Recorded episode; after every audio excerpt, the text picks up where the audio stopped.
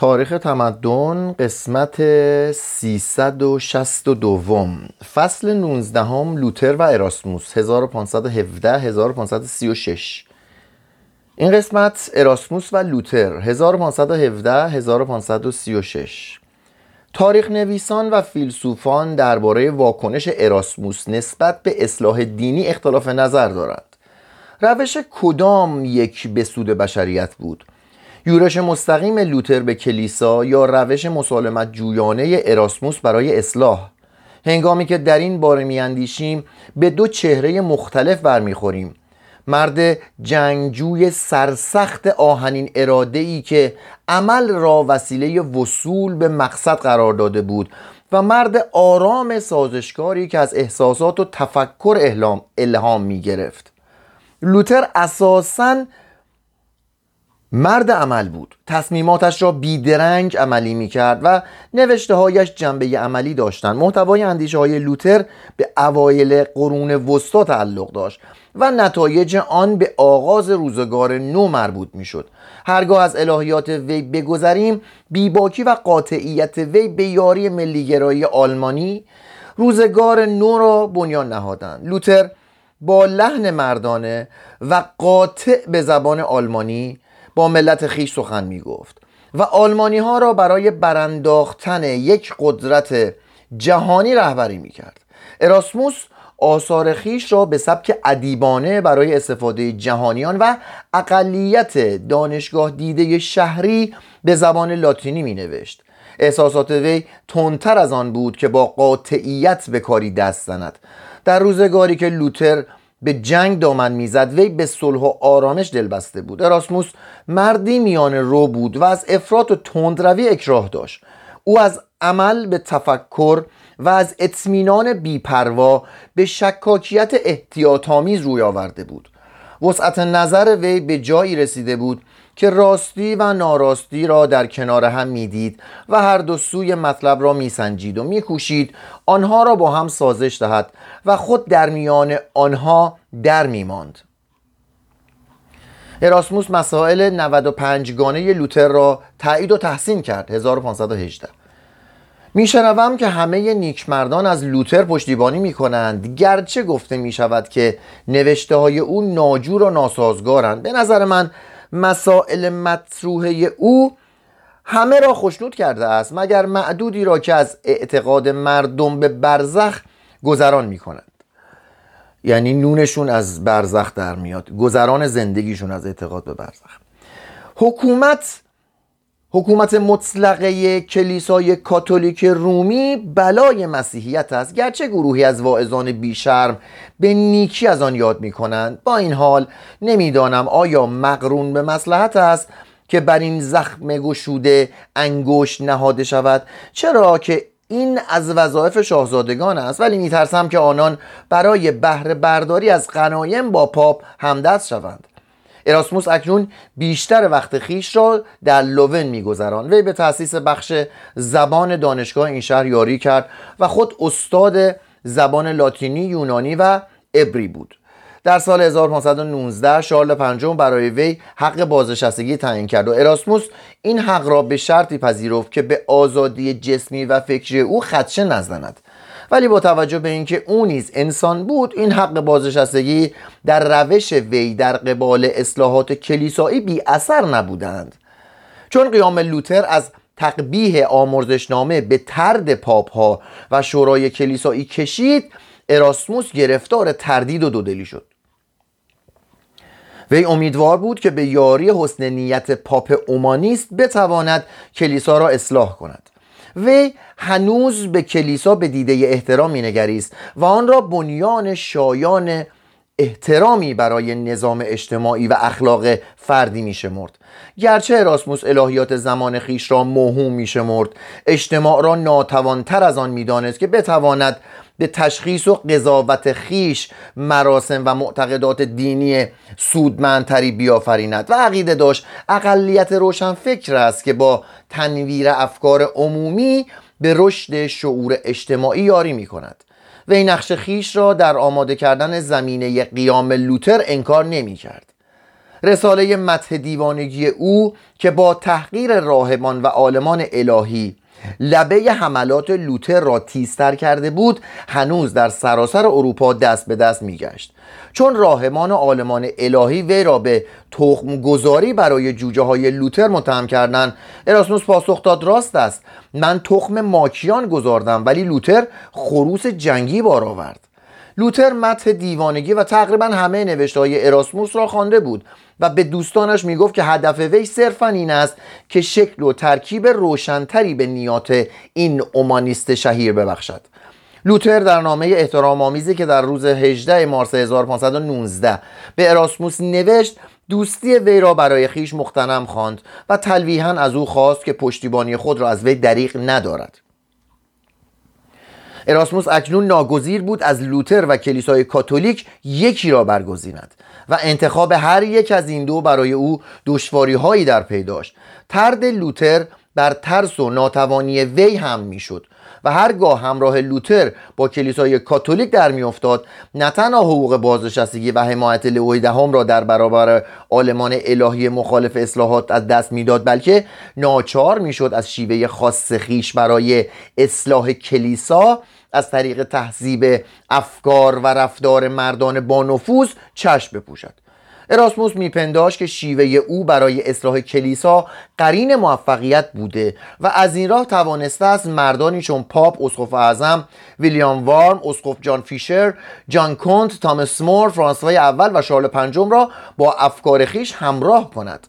اینا قطعا با ترد یا تضعیف کلیسا که هستی آن به نظر آنان برای ثبات اجترام ناپذیر بود مخالفت می‌کردند. ولی به عقیده اراسموس می‌شد از آنان برای کاهش مهمات و ستمگری در نظام دینی موجود تحصیب و تعلیم روحانیون رام کردن راهبان و گسترش آزادی فکری به منظور اعتلای اندیشه و شعور مردم یاری جست.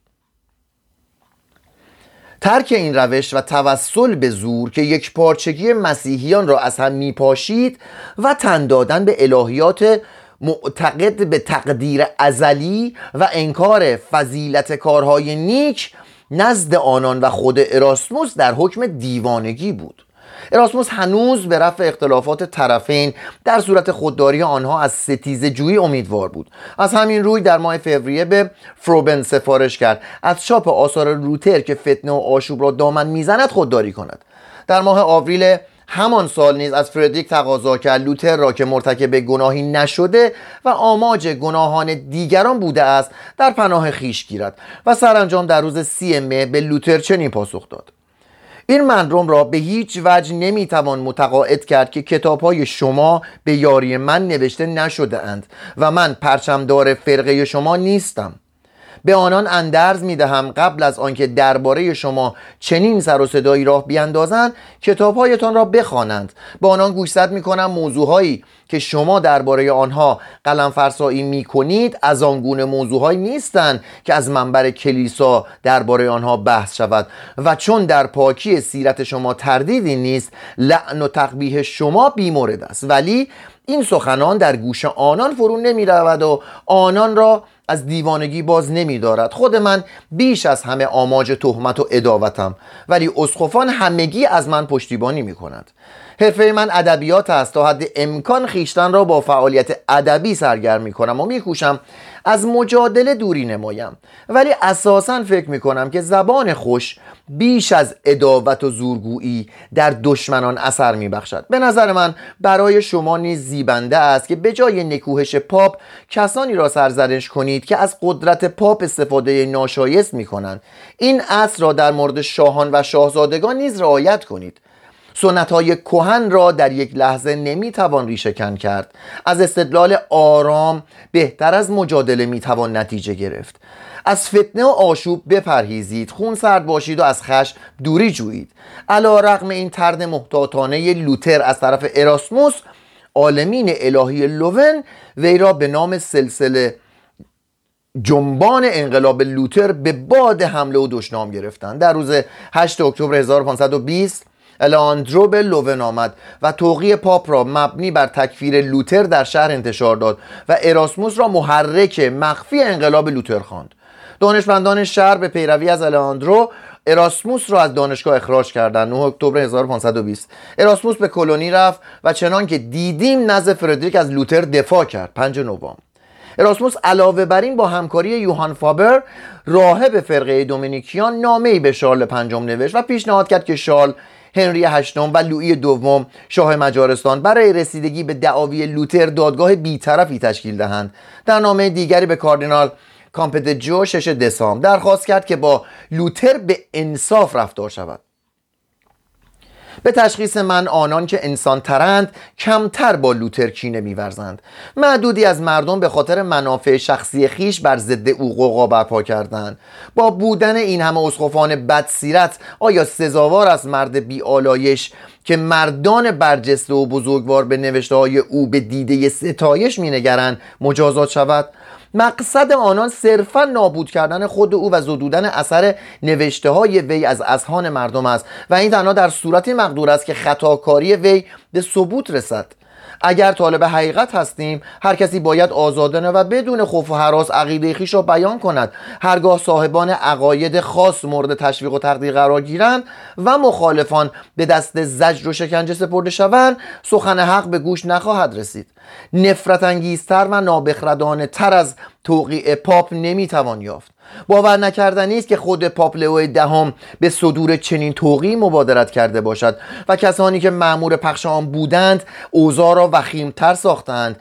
می‌دانم که مخالفت شاهزادگان با پاپ خطرناک است و من به ویژه هنگامی که کاری از دستم ساخته نیست نمی‌توانم بیباکتر از شاهزادگان باشم.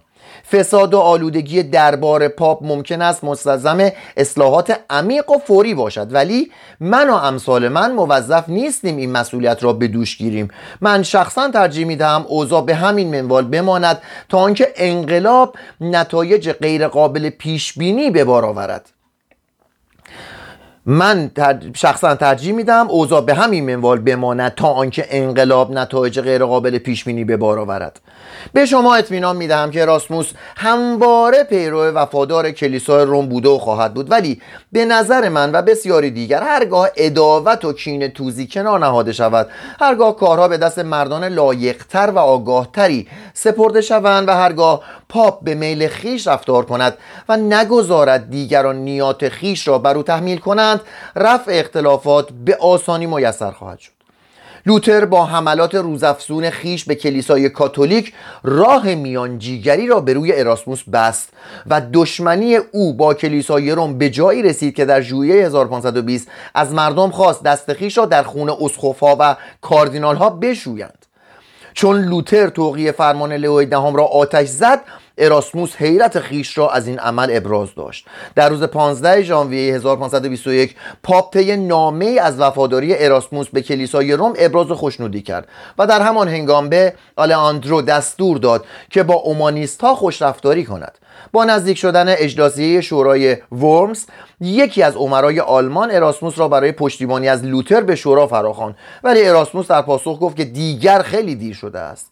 اراسموس از امکان درگیر شدن جنگ داخلی در آلمان به حراس افتاد. در فوریه 1521 به دوستی چنین نوشت. این مرد اکنون روشی در برابر کلیسا پیش گرفته است که کسی را یارای آن نیز حتی سخنان صحیح وی را تایید کند. هر روز تبهکاری های تازه از او سر می‌زند.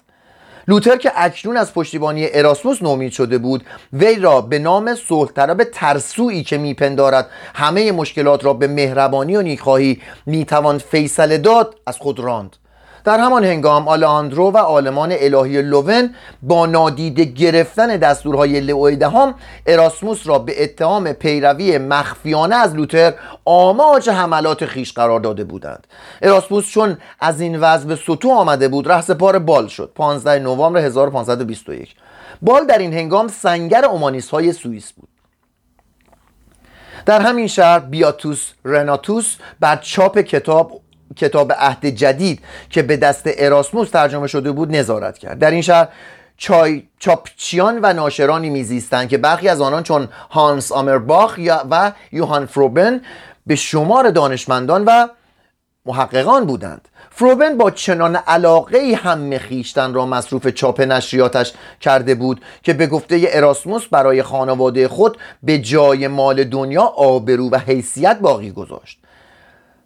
دورر سالها از عمر خیش را در این شهر سپری کرد و هولباین در اینجا تک چهره های فروبن و بونیفاکیوس آمرباخ را به نحو استادانه و دلفریبی تصویر کرد و موزه شهر را با مجموع آثار هنری آراست. اراسموس هفت سال قبل از آنکه بال را اقامت خیش قرار دهد پس از یک دیدار کوتاه چنان شیوه محیط شهر شد که وضع آنجا را به زمان گذاف آمیزی چنین توصیف کرد. در اینجا کسی نیست که به زبانهای لاتینی و یونانی آشنا نباشد و بسیاری از آنان به زبان عبری نیز آشنایی دارند یعنی همه باسوادند یکی را می‌بینید که در مطالعات تاریخی سرآمد اقران, سرآمد اقران است یکی در وادی الهیات به اجتهاد رسیده است و یکی در ریاضیات تبهر دارد. دیگری به تحقیق آثار کهن سرگرم است و یکی دیگر در علم حقوق ورزیده است. تا کنون بخت یار من نبوده است که در یک چنین جامعه کاملی زیست کنم.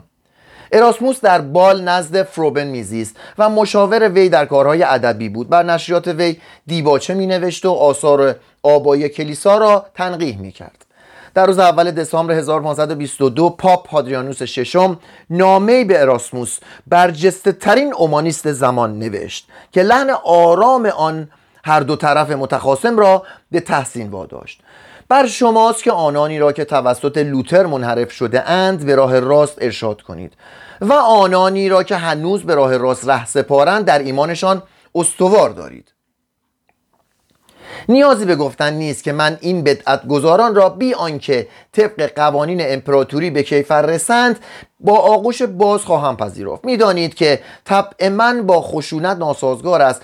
من هنوز همانم که انگامی که با هم هم درس بودیم میشناختید.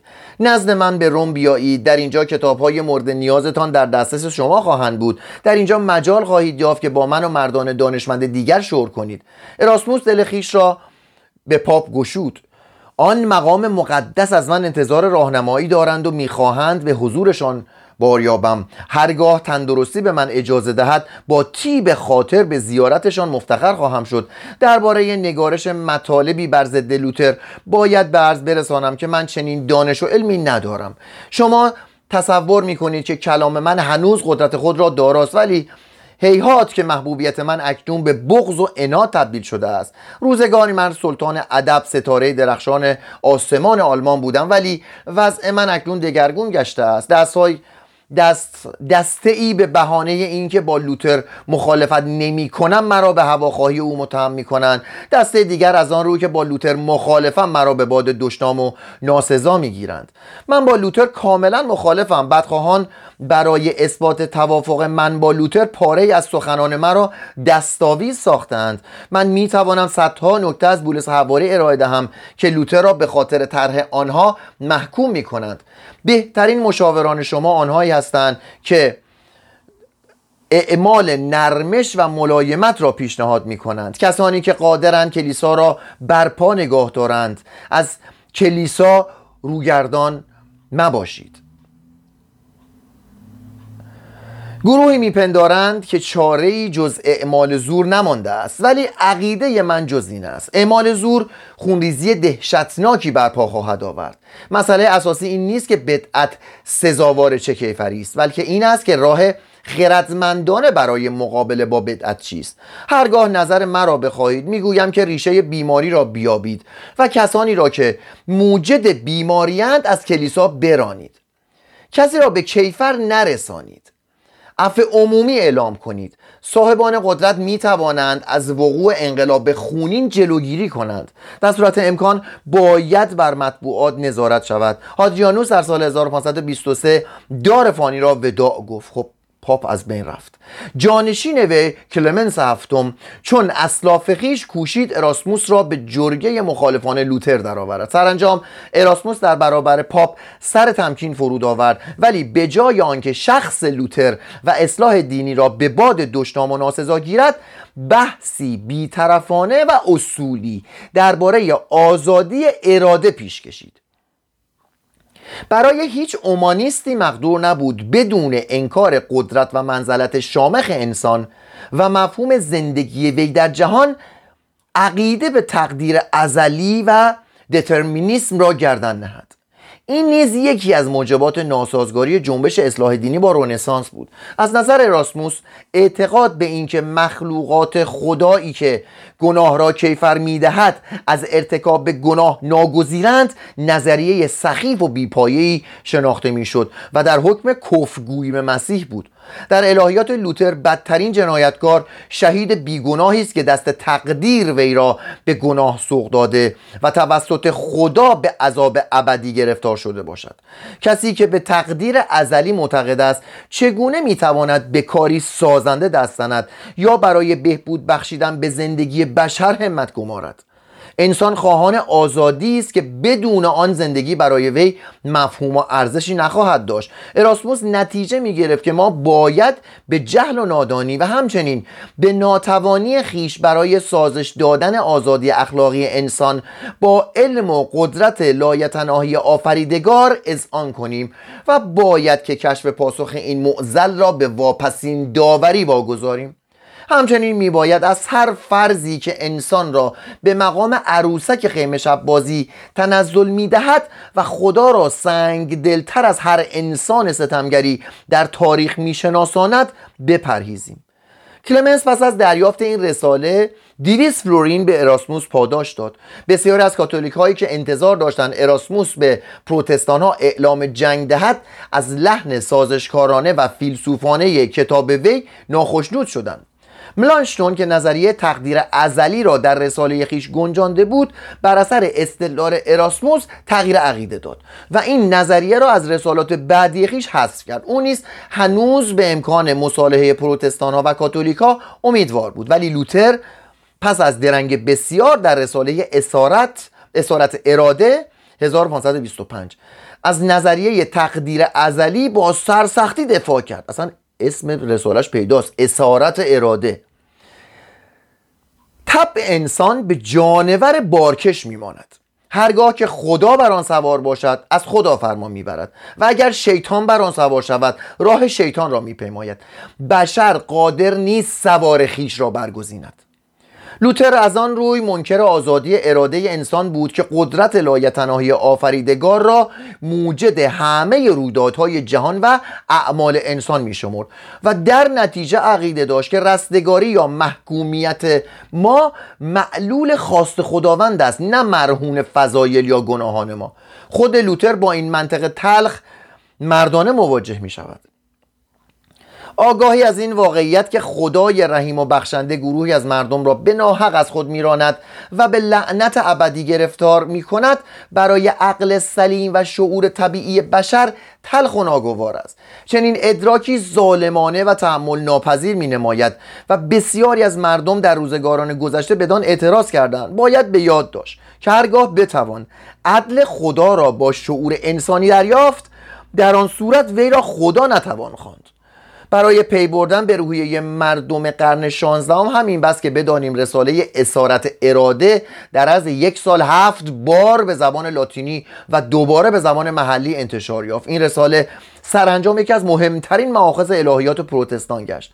همین رساله بود که توسط پیروان کالون در فرانسه، هلند، اسکاتلند و انگلستان و آمریکا اشاعه یافت.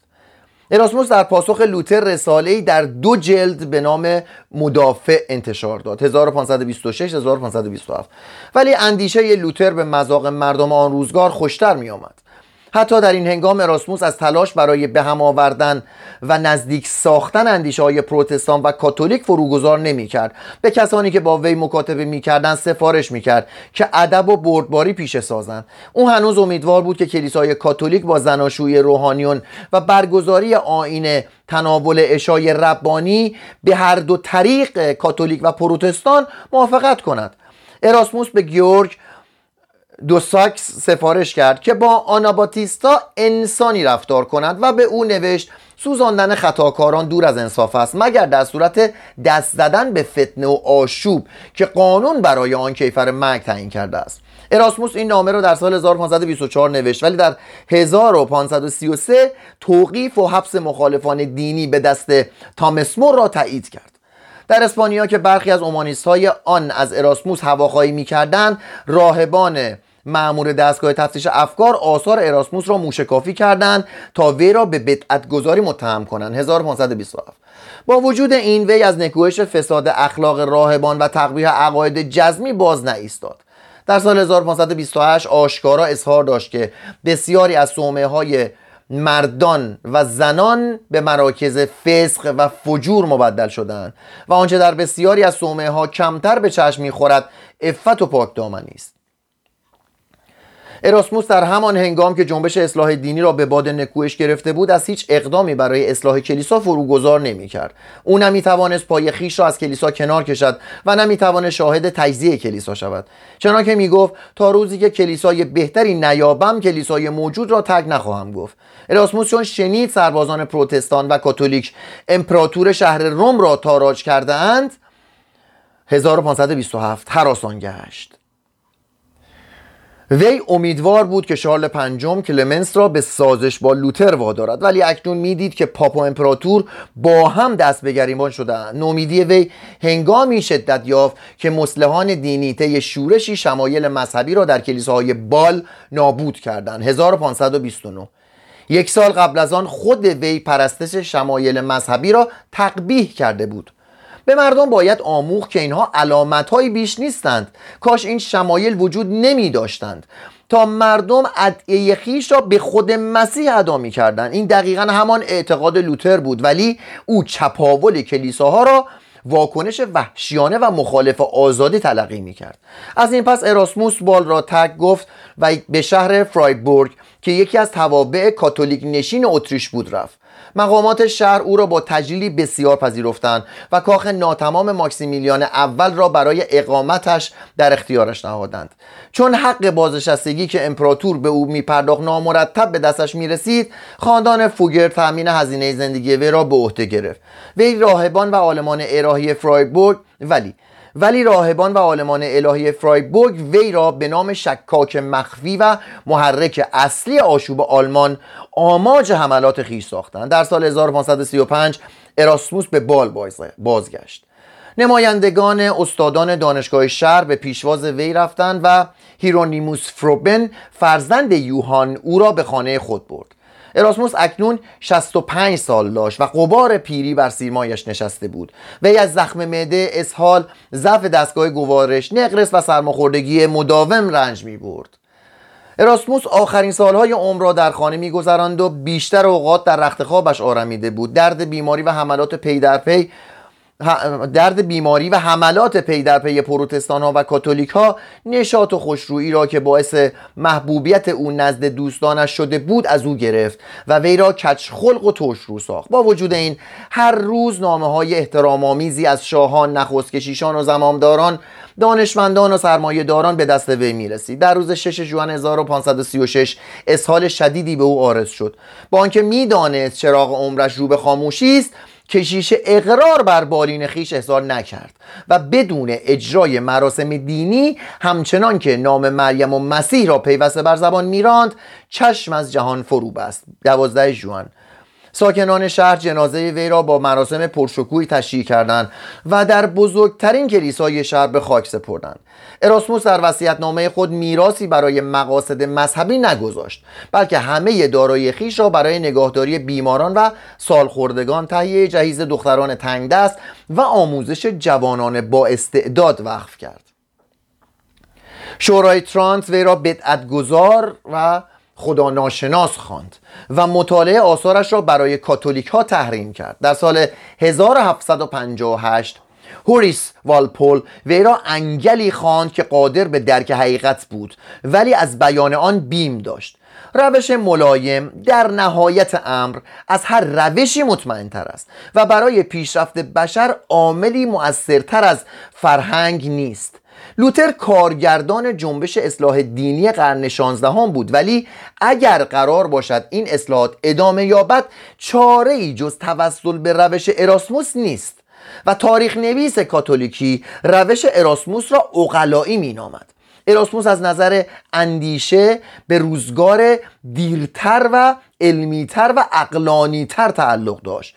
کاری که به دست وی آغاز شد و در کشاکش انقلاب دینی عقیم ماند در زمان مناسب تری توسط متفکران قرن هفدهم از سر گرفته شد. ظهور لوتر اجتناب ناپذیر بود ولی پس از آنکه کار وی به ثمر رسید و شورا و, و شور و هیجان فرو نشست مردم بار دیگر به اراسموس و رونسانس روی خواهند آورد و در پناه شکیبایی و بردباری متقابل برای تنویر افکار به تلاش آرام و مدام دست خواهند زد. فصل بیستم جنگ ایمانها 1525 1560 قسمت اول پیشرفت نهزت پروتستان 1525 1530 چه نیرویی هستی نهضت نوخاسته پروتستان را در برابر دشمنی پاپ و امپراتور حفظ کرد؟ شاید بتوان پیروزی پروتستان ها را بیش از همه معلول عوامل اقتصادی دانست. تمایل مردم آلمان به نگهداری دارایی آلمان در خود آلمان. استفاده از املاک کلیسایی برای مقاصد غیر دینی کوتاه کردن دست پاپ و ایتالیایی ها از خاک آلمان و پایان دادن به دخالت مقامات امپراتوری در اختیارات ارزی قانونی و مالی شاهزادگان شهرها و ایالات آلمان. هنگام بررسی موجبات پیروزی نهضت پروتستان عوامل سیاسی خاصی را نیز نباید از نظر دور داشت. ترکان عثمانی پس از تسخیر قسطنطنیه و مصر امپراتوری خیش را در شبه جزیره بالکان تا داخل مجارستان گسترش داده و شهر وین را محاصره کرده بودند و هر آن بیم آن می‌رفت که دست بازرگانان مسیحی را از حوزه مدیترانه کوتاه کنند. شارل پنجم و فردیناند برای مقابله با یورش مسلمانان به یگانگی آلمان و اتریش و همچنین به پول و نفرات پروتستان ها و کاتولیک ها نیازمند بودند. امور اسپانیا، فلاندر، ایتالیا و کشاکش فرساینده با فرانسوای اول امپراتور را چنان به خود سرگرم ساخته بود که نمی توانست در جنگ داخلی آلمان فعالانه دخالت کند. وی با اراسموس درباره نیاز کلیسا به اصلاحات اساسی اتفاق نظر داشت. اختلافات او با کلمنس هفتم و پاولوس سوم گاهی به جایی می رسید که وی به سپاهیانش اجازه می‌داد شهر روم را تاراش کند. تنها دوستی امپراتور و پاپ بود که می توانست نیرویی برای مقابله با انقلاب دینی فراهم سازد. تا سال 1527 بدعت لوتری آین رسمی نیمی از آلمان شده بود. شهرهای آلمان نهضت پروتستان را به سود خیش تشخیص داده بودند. چنانکه ملانشتون با دل افسرده می‌گفت اینها کمترین توجهی به دین ندارند و هدفشان منحصرا به دست گرفتن اختیارات و رهایی خیشتن از قیود اسخفان است. شهرهای آلمان با گرایش با آین پروتستان خیشتن را از مالیات و محاکم اسخفان رهانیدند و املاک کلیسا را تصاحب کردند. با این حال بیشتر مردم آلمان صمیمانه طالب آین ساده تر و منزه تری بودند. تا سال 1530 نهضت پروتستان تقریبا همه شهرهای سوابیایی امپراتوری را فرا گرفت. مردم شمایل های مذهبی را در کلیساها ویران کردند. شاید این اقدام واکنشی در برابر استفاده کلیسا از تصاویر و پیکره های مذهبی برای اشاعه افسانه های تمسخرآمیز و پرسود بود. امیران آلمانی که آین کاتولیک آنان را نماینده مردان مستقل ساخته بود اکنون در میافتند که آین پروتستان نه تنها مقام دولت را اطلاع میبخشید بلکه خود تابع و فرمان بردار دولت است و آنان را فرمانروای دینی و کشوری می سازد و دستشان را برای استفاده از املاک و دارایی کلیسا باز می‌گذارد. چون قبلا امپراتور زیر دست پاپ بود الان می‌دیدن که نه هم کشور را دارن کلیسا هم زیر دستشون داره کار می‌کنه. یوهان از یوهان که پس از فردریک برگزیننده ساکس شد 1525 به خلاف سلف خویش به آیین لوتری گروید و پس از مرگ او فرزندش یوهان فردریش کیش پروتستان را در ساکس قوام بخشید. فیلیپ لاندگراف هسن و یوهان به منظور حفظ و گسترش آیین پروتستان شهرهای گوتا و تورگاو را متحد ساختند 1526 امیران دیگر نیز در قبول و اشاعه آین پروتستان به آنها تأثیر جستند. لوتر در زمان حیاتش به یاری نیروی شخصیت و بلاغت خود نیمی از آلمان را پیرو خیشتن ساخت. از آنجا که بسیاری از راهبان و راهبه ها سومه ها را ترک گفته بودند و جامعه رقبتی به نگهداری سومه های باقی مانده نشان نمی‌داد شاهزادگان آلمان در سرزمین های زیر فرمان خیش سومه ها را جز آنهایی که ساکنانشان به آین پروتستان گرویده بودند منحل کردند. گرچه شاهزادگان با نجبا و شهرها و برخی دانشگاه قرار گذاشته بودند که از املاک مصادره شده کلیسا مشترکاً استفاده کنند در مورد بسیاری قول و قرار خیش را زیر پا نهادند. لوتر با استفاده غیر دینی و غیر آموزشی از املاک کلیسایی مخالف بود و شتاب زدگی نجبا را در مصادره ابنیه و عراضی کلیسا نکوهش می‌کرد. نجبا مقدار ناچیزی از غنایم را به مدارس و مؤسسات خیری اختصاص دادند و باقی را برای خیشتن نگاه داشتند ملانشتون نوشت 1530 نجبا قصدی جزی نداشتند که به نام انجیل کلیسا را تاراش کنند. به هر حال به انگیزه مقاصد پاک یا پلید روحانی یا مادی دگرگونی شگرفی در آلمان صورت گرفت. ساکنان برخی ولایت ها همگی به آین پروتستان گرویدند. تمایل همگانی به قبول آین پروتستان گواه نمایانی بر احتضار آین کاتولیک در این سرزمین هاست. کشیشانی که هنوز به کلیسای کاتولیک وفادار مانده بودند برای خیشتن زنان سیغه نگاه می داشتند و برای آزادی زناشویی روحانیان و برای آزادی زناشویی روحانیان بیتابی می کردند فردیناند به پاپ گزارش داد که تمایل به زناشویی در میان کشیشان عمومیت یافته است و از هر صد کشیش به سختی می‌توان یکی را یافت که آشکارا یا نهانی زناشویی نکرده باشد. شاهزادگان کاتولیک ضرورت اخلاقی القای تجرد کشیشان را مسررن به پاپ گوشزد می‌کردند. کاتولیک های مؤمن گله می‌کردند 1524 که اسقفان با آنکه انقلاب به آستانه خانه آنان رسیده است زیافتهایی با شکوه برپا می‌کنند. اسقفان چنان منفور گشتهاند که هر جا نمایان شوند مردم آنان را تمسخر می‌کنند و آزار میرسانند. ساکنان ایالات جنوبی و باختری آلمان که سابقا بخش از امپراتوری باستانی روم بودند و زبان و فرهنگ لاتینی در آن رخنه کرده بود بیشتر به کلیسای کاتولیک وفادار ماندند. مردم خوشگذران و بیبند و بار جنوب روش های آسان و توأم با شهوت پرستی اقماز پذیر آین کاتولیک را بیش از پرهیزکاری مبتنی بر عقیده تقدیر ازلی شمال میپسندیدند. پاپادیانوس ششم با تخصیص یک پنجم درآمد کلیسای محلی به هزینه زندگی دوکهای باواریا این ایالت را از گرایش به آین پروتستان باز داشت پاپ برای رام ساختن فردیناند میهندوک اتریش نیز این هیله را به کار بست. در همین هنگام مجارستان گرفتار فاجعه دردناکی شد. جلوس قبل از موقع لویی دوم بر عریکه فرمانروایی در ده سالگی 1516 و مرگ زودرس وی بروز این فاجعه را تسریع کرد. حتی زایش لویی زود و نابهنگام صورت گرفت. لویی جوان مهربان و گشاده دلی بود ولی درباریان هرزه با صرف بودجه ناچیز دربار وی را مصرف و خوشگذران بار آوردند. چون فرستاده سلطان سلیمان به شهر بودا رسید نوجبا از پذیرش وی خودداری کردند وی را کشان کشان به اطراف کشور بردند بین یا گوشهایش را بریدند و او را نزد فرمان روایش بازگردانیدند. سلطان عثمانی خشمگین به مجارستان لشکر کشید و دو شهر مهم مجارستان سابادکا و بلگراد را تسخیر کرد. 1521 لویی پس از درنگ بسیار با وجود خیانت و بزدلی نجبایش سپاهی مرکب از 25 هزار مرد جنگی تشکیل داد و در نزدیکی موهاچ با تحور دیوانواری بر 100 هزار سرباز ترک تاخت. سی اوت 1526 سربازان مجار تقریبا تا آخرین نفر کشته شدند و خود لویی هنگام فرار در رودی غرق شد. سلیمان پیروزمندانه به شهر بودا وارد شد. سربازان ترک پایتخت زیبای مجارستان را تاراش کردند و به آتش کشیدند. بناهای اصلی شهر جز کاخ سلطنتی را ویران کردند و بیشتر ذخایر کتابخانه نفیس ماتیاس کورینیوس را طعمه حریق ساختند. سپاهیان ترک نیمه, خا... نیمه خاوری مجارستان را که به تصرف آنان درآمده بود تاراج یا ویران کردند و سلیمان صد هزار اسیر مسیحی را به قسطنطنیه برد.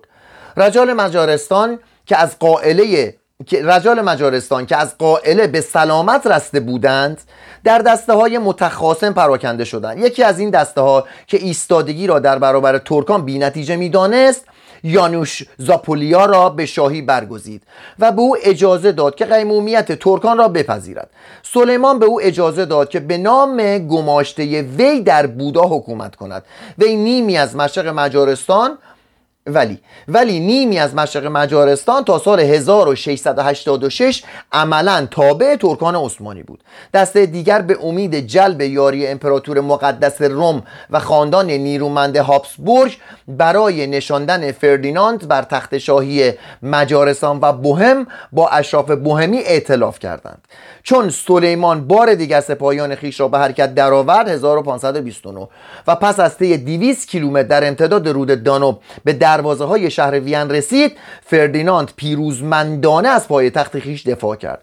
شارل پنجم در این سالهای بحرانی برای جلوگیری از سقوط سراسر اروپا به دست مسلمانان با پروتستان ها مدارا می کرد پیشرفت ترکان به سوی غرب موقعیت پروتستان ها را چنان تحکیم کرده بود که فیلیپ از پیروزی ترکان خوشنودی می کرد ولی پس از آنکه سلطان ترک در وین شکست خورد و به قسطنطنیه بازگشت پروتستان ها و کاتولیک ها کشاکش خیش را برای تسخیر اندیشه مردم آلمان از سر گرفتند. قسمت بعدی ناسازگاری شوراها.